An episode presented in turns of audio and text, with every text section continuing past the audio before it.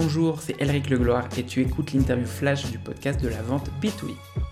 Format où j'interviewe les meilleurs commerciaux sur ce qu'ils font pour apprendre. Leur semaine type, quel podcast ils écoutent, quel livre ils lisent ou encore leurs échecs. Aujourd'hui, pour cette première interview, je reçois Darina Senadji, account manager chez Welcome to the Jungle et créatrice du podcast Amcamgram. Donc, première question, quelle est ta journée type de travail ? Alors moi, dès que j'arrive le matin au travail, donc au bureau chez Welcome to the Jungle, je vais dérouler ma matinée de plusieurs façons.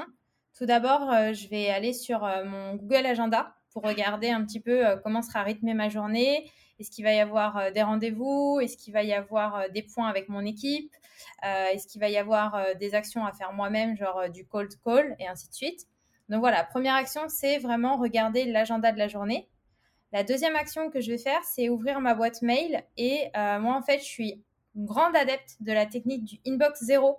Donc, si j'ai un mail qui est arrivé entre hier soir et aujourd'hui, je vais y répondre très rapidement. Je déteste laisser des clients, en fait, attendre. Et si c'est quelque chose qui ne dépend pas de moi, je vais vouloir relancer en interne. Donc, voilà pour cette partie-là. Ensuite, je vais ouvrir Slack, qui est l'outil qu'on utilise pour communiquer en interne avec mes collègues, pour voir justement les derniers channels avec les dernières news, puisqu'on a des collègues qui vont poster, par exemple, les datas sur le dernier trimestre, peut-être des collègues qui auront posté des bonnes pratiques par rapport à ce qu'ils auront mis en place. Donc, bref, il y a pas mal de channels qui sont intéressants. Que je vais parcourir dès le matin pour être sûre de ne rien avoir loupé. Et enfin, je vais ouvrir Pipedrive, qui est l'outil de CRM avec lequel on travaille, pour voir les tâches que j'ai à faire dans la journée. Donc, ça fait un petit peu écho à l'agenda dont je t'ai parlé juste avant. Et en fonction des différentes tâches, je vais commencer par les plus simples que je vais devoir accomplir. Donc, en fait, moi, comme je suis adepte, comme je te disais, de la to-do list et abattre le plus de tâches en un minimum de temps. Donc, je vais vraiment commencer par les tâches les plus simples, comme par exemple faire des relances de mail ou préparer les calls de la journée.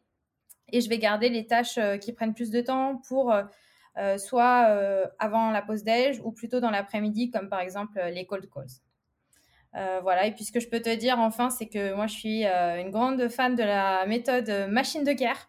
Donc, il y a des fois dans ma journée où je vais pouvoir aussi peut-être papillonner, faire de la veille, aller sur LinkedIn, écouter des podcasts aussi en travaillant. Et à un moment, si je vois que mon humeur est connectée en mode travail, là, je vais me mettre en mode machine de guerre et je vais faire des actions à la chaîne.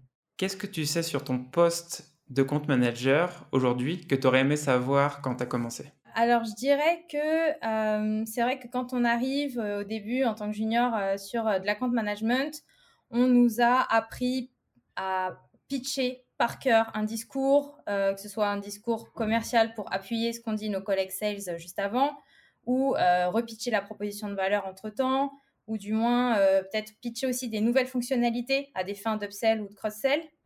Maintenant, ce que j'aurais bien voulu savoir, du moins ce que j'essaye d'appliquer de plus en plus, c'est de ne pas tout de suite me lancer dans mon discours, mais c'est vraiment de me mettre en retrait et d'écouter le client parler. C'est vraiment la personnalisation de l'échange. Et ça, justement, même si au final, la proposition de valeur, elle est toujours la même. Hein. Par exemple, quand j'étais chez La Fourchette, c'était aider le restaurateur à remplir son restaurant. Aujourd'hui, chez Welcome to the Jungle, c'est aider mes clients à optimiser leur marque employeur. Donc, on va dire la proposition de valeur, elle reste unique. Maintenant, c'est la manière dont je vais formuler cette proposition à mon client qui va changer, et c'est ça qui va être challengeant, parce que mine de rien, même si je vais toujours vouloir, entre guillemets, répéter la même chose, ce qui est intéressant, c'est de laisser parler l'interlocuteur pour ensuite rebondir de manière personnalisée et utiliser les bons arguments qui vont lui l'intéresser et mettre à profit notre échange. Donc voilà, pour moi, c'est la puissance du contexte et c'est ça qui va m'aider à nourrir aussi mon échange. Sachant que ce que j'aurais bien aimé savoir aussi, mais je pense que c'est une question de temps, moi, je suis tout le temps sur LinkedIn et c'est la partie veille. C'est-à-dire que dès qu'un client va me parler de lui, de son secteur d'activité, là, je vais pouvoir me dire « Ah bah oui, j'ai vu d'ailleurs que dernièrement, il y avait une levée de fonds chez un tel, etc. » Donc, ça va me permettre de nourrir et encore une fois, de personnaliser l'échange et surtout mettre du cœur dans cet échange, parce qu'on n'est pas juste un moulin à parole ou une machine à vendre, mais c'est vraiment à la fois abattre du travail à la chaîne, comme je te disais, toujours en mode machine de guerre, tout en personnalisant l'échange en fonction de l'interlocuteur. Qu'est-ce que ton plus gros échec professionnel t'a appris? Alors, je t'avoue que pour cette question, j'ai eu un peu de mal parce que j'ai tellement d'échecs que je ne savais pas trop lequel choisir.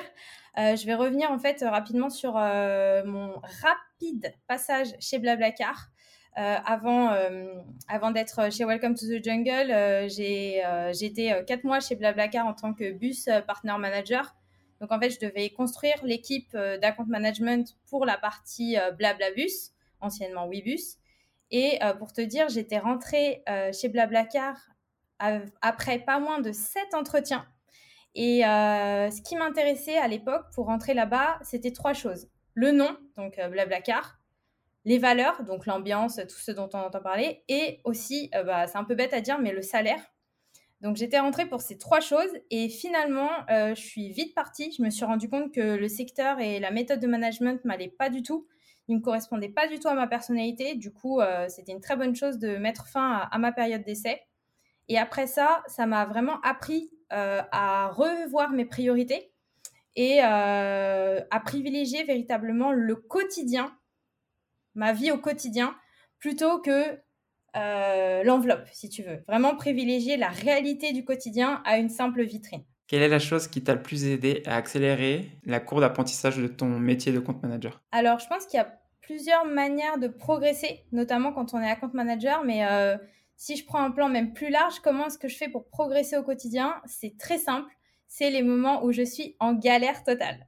C'est le moment où je suis au pied du mur, où justement j'ai les plus gros échecs. Tu vois, typiquement, si j'avais pas quitté BlaBlaCar, peut-être que je serais encore en mode frustrée aujourd'hui.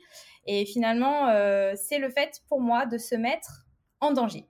Alors, le plus confortable, entre guillemets, c'est de se mettre volontairement en danger. Comme par exemple, quand moi, j'avais démissionné de chez La Fourchette, volontairement après 5 ans où j'étais hyper bien. Voilà, ça c'était une manière de me mettre en danger, de me remettre sur le marché de l'emploi à distribuer mes CV. Ça a été aussi, pourquoi pas, quand j'étais account manager chez La Fourchette, ça faisait peut-être 3 ans et demi, je commençais à tourner un petit peu en rond dans mon poste. Qu'est-ce que j'ai fait? J'ai proposé de donner des cours justement sur mon métier et sur ce que j'aime à des étudiants en école de commerce et en fac. Donc ça, c'était une nouvelle activité pour moi, mais toujours un moyen de, en fait, de redonner l'expérience que j'avais acquise à d'autres, notamment à une population d'étudiants. 3e exemple, lorsque je suis partie de chez BlaBlaCar, j'ai switché de CV. J'étais tellement au pied du mur que je me suis dit, qu'est-ce que je vais faire? Il faut que je fasse quelque chose que j'aime. Et du coup, j'ai tout de suite pensé au métier de happiness manager, qui était, j'avais jamais fait. Et du coup, je me suis dit, allez, je crée un CV de toute pièce sur l'intitulé Office Manager, et finalement j'ai été reçue en freelance chez Dailymotion pour cette partie-là. Donc finalement c'est aussi là que j'ai pu apprendre vitesse grand V, puisqu'on m'a mise sur le terrain avec 150 collaborateurs qui ne savaient pas que j'avais 0 expérience sur ce poste-là, et il fallait que je me débrouille et que je sois légitime. Et 4e exemple que j'ai listé, c'est aujourd'hui chez Welcome to the Jungle. Je suis arrivée le 17 février 2020, autrement dit, 1 mois pile avant le confinement. Donc, en fait, j'ai eu 1 mois d'onboarding et après, j'ai été tout de suite mise dans le bain où j'ai eu un portefeuille de clients à gérer en plein Covid. Et là, j'ai dû apprendre très vite les process, la nouvelle organisation en squad et surtout à gérer les churns. Donc, voilà, pour moi, c'est vraiment fake it until you make it. Tu te lances et puis tu verras bien. Il n'y a pas d'échec. Soit tu réussis ou soit tu apprendras forcément quelque chose. Quelles ressources, livres, podcasts ou blogs t'as plus aidé dans ta carrière? Alors, je vais aller très rapidement sur cette partie. Au niveau des podcasts, j'écoute beaucoup du contenu soit inspirationnel, avec par exemple Génération Do It Yourself ou Le Gratin, qui me font penser d'une autre manière. Après, un podcast sur un univers que j'aime beaucoup, qui est celui de la nourriture. J'écoute beaucoup Business of Bouffe. Et aussi des podcasts métiers, comme par exemple Growth Makers et Dans l'Arène de Gabriel Gorovitch. Donc ça, c'est 3 formats de podcasts que j'écoute régulièrement. Après, comme je disais tout à l'heure rapidement, je suis présente sur aucun réseau social à part LinkedIn. Du coup, c'est la ressource qui m'aide le plus, puisque c'est mon vivier de veille J'y passe beaucoup de temps et ça me permet de faire de très belles rencontres, notamment la tienne, Elric. Et enfin, si je peux peut-être conseiller un livre que j'ai lu, c'est « L'art de la victoire » de Phil Knight, autrement dit le fondateur de la marque Nike. Ce que j'ai aimé dans ce livre, c'est tout d'abord l'humour qu'il utilise, son ambition débordante et tout ça avec humilité. Et pour terminer l'interview, si tu avais un conseil à donner, quel serait ton conseil ? Ce serait « celui qui veut, peut ». Parce que voilà, même si c'est pas parfait, tu fake it, comme j'ai dit tout à l'heure. Après, tu vois si ça marche, tu itères, tu perfectionnes. Et puis, une fois que c'est fait, même si ça n'était pas parfait, au moins tu sais que c'est done. Tu as coché une case et que la prochaine fois, tu te sentiras légitime pour le faire. Et le peut-être deuxième conseil, excuse-moi, c'est un concept que j'ai appris chez Lyon by the family, qui est le concept du pay it forward. Donc, plus tu donnes, plus tu recevras. Donc, plus tu donnes à tes clients, plus ils te donneront. Plus tu donnes, je suis prof, à tes élèves, plus eux, ils vont te donner de la gratitude, de la reconnaissance. Plus tu donnes à tes collègues, plus ils vont te faire monter. Donc, c'est ce concept-là. Merci pour avoir écouté cet épisode du podcast de la vente B2B.